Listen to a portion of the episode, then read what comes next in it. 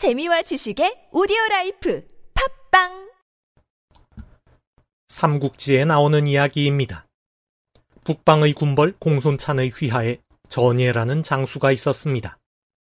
전예는 공손찬의 명령을 받고 성을 지키고 있었습니다. 이때 원소의 장수 왕문이 1만 대군을 이끌고 쳐들어왔습니다. 왕문은 본디 공손찬의 장수였으나 원소의 세력이 강해지는 것을 보고 원소에게 귀순한 장수였습니다. 전예는 성문 위에 올라가 왕문을 향해 큰 소리로 외쳤습니다. 그대가 공손찬에게 후한 대접을 받고도 떠났을 때는 부득이한 사정이 있었을 것이라 생각했다. 그런데 지금 도리어 적이 되어 왔으니 이제야 그대가 은혜를 모르는 사람이라는 것을 알겠다. 두레박으로 물을 깃는 천한 일을 맡은 사람도 남에게 함부로 두레박을 빌려주지 않는 법이다. 나는 이 성을 지키는 임무를 맡았으니 어디 한번 공격해 보아라.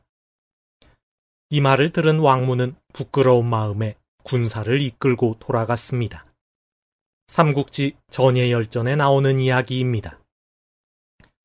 두레박으로 물깃는 일을 맡은 사람은 남에게 함부로 두레박을 빌려주지 않는다. 작은 일이라도 일단 책임을 맡았으면 함부로 남에게 책임을 떠넘기지 않는다는 말입니다. 군인은 남에게 총을 빌려주지 않고 운전사는 남에게 핸들을 빌려주지 않고 요리사는 남에게 주방을 빌려주지 않습니다.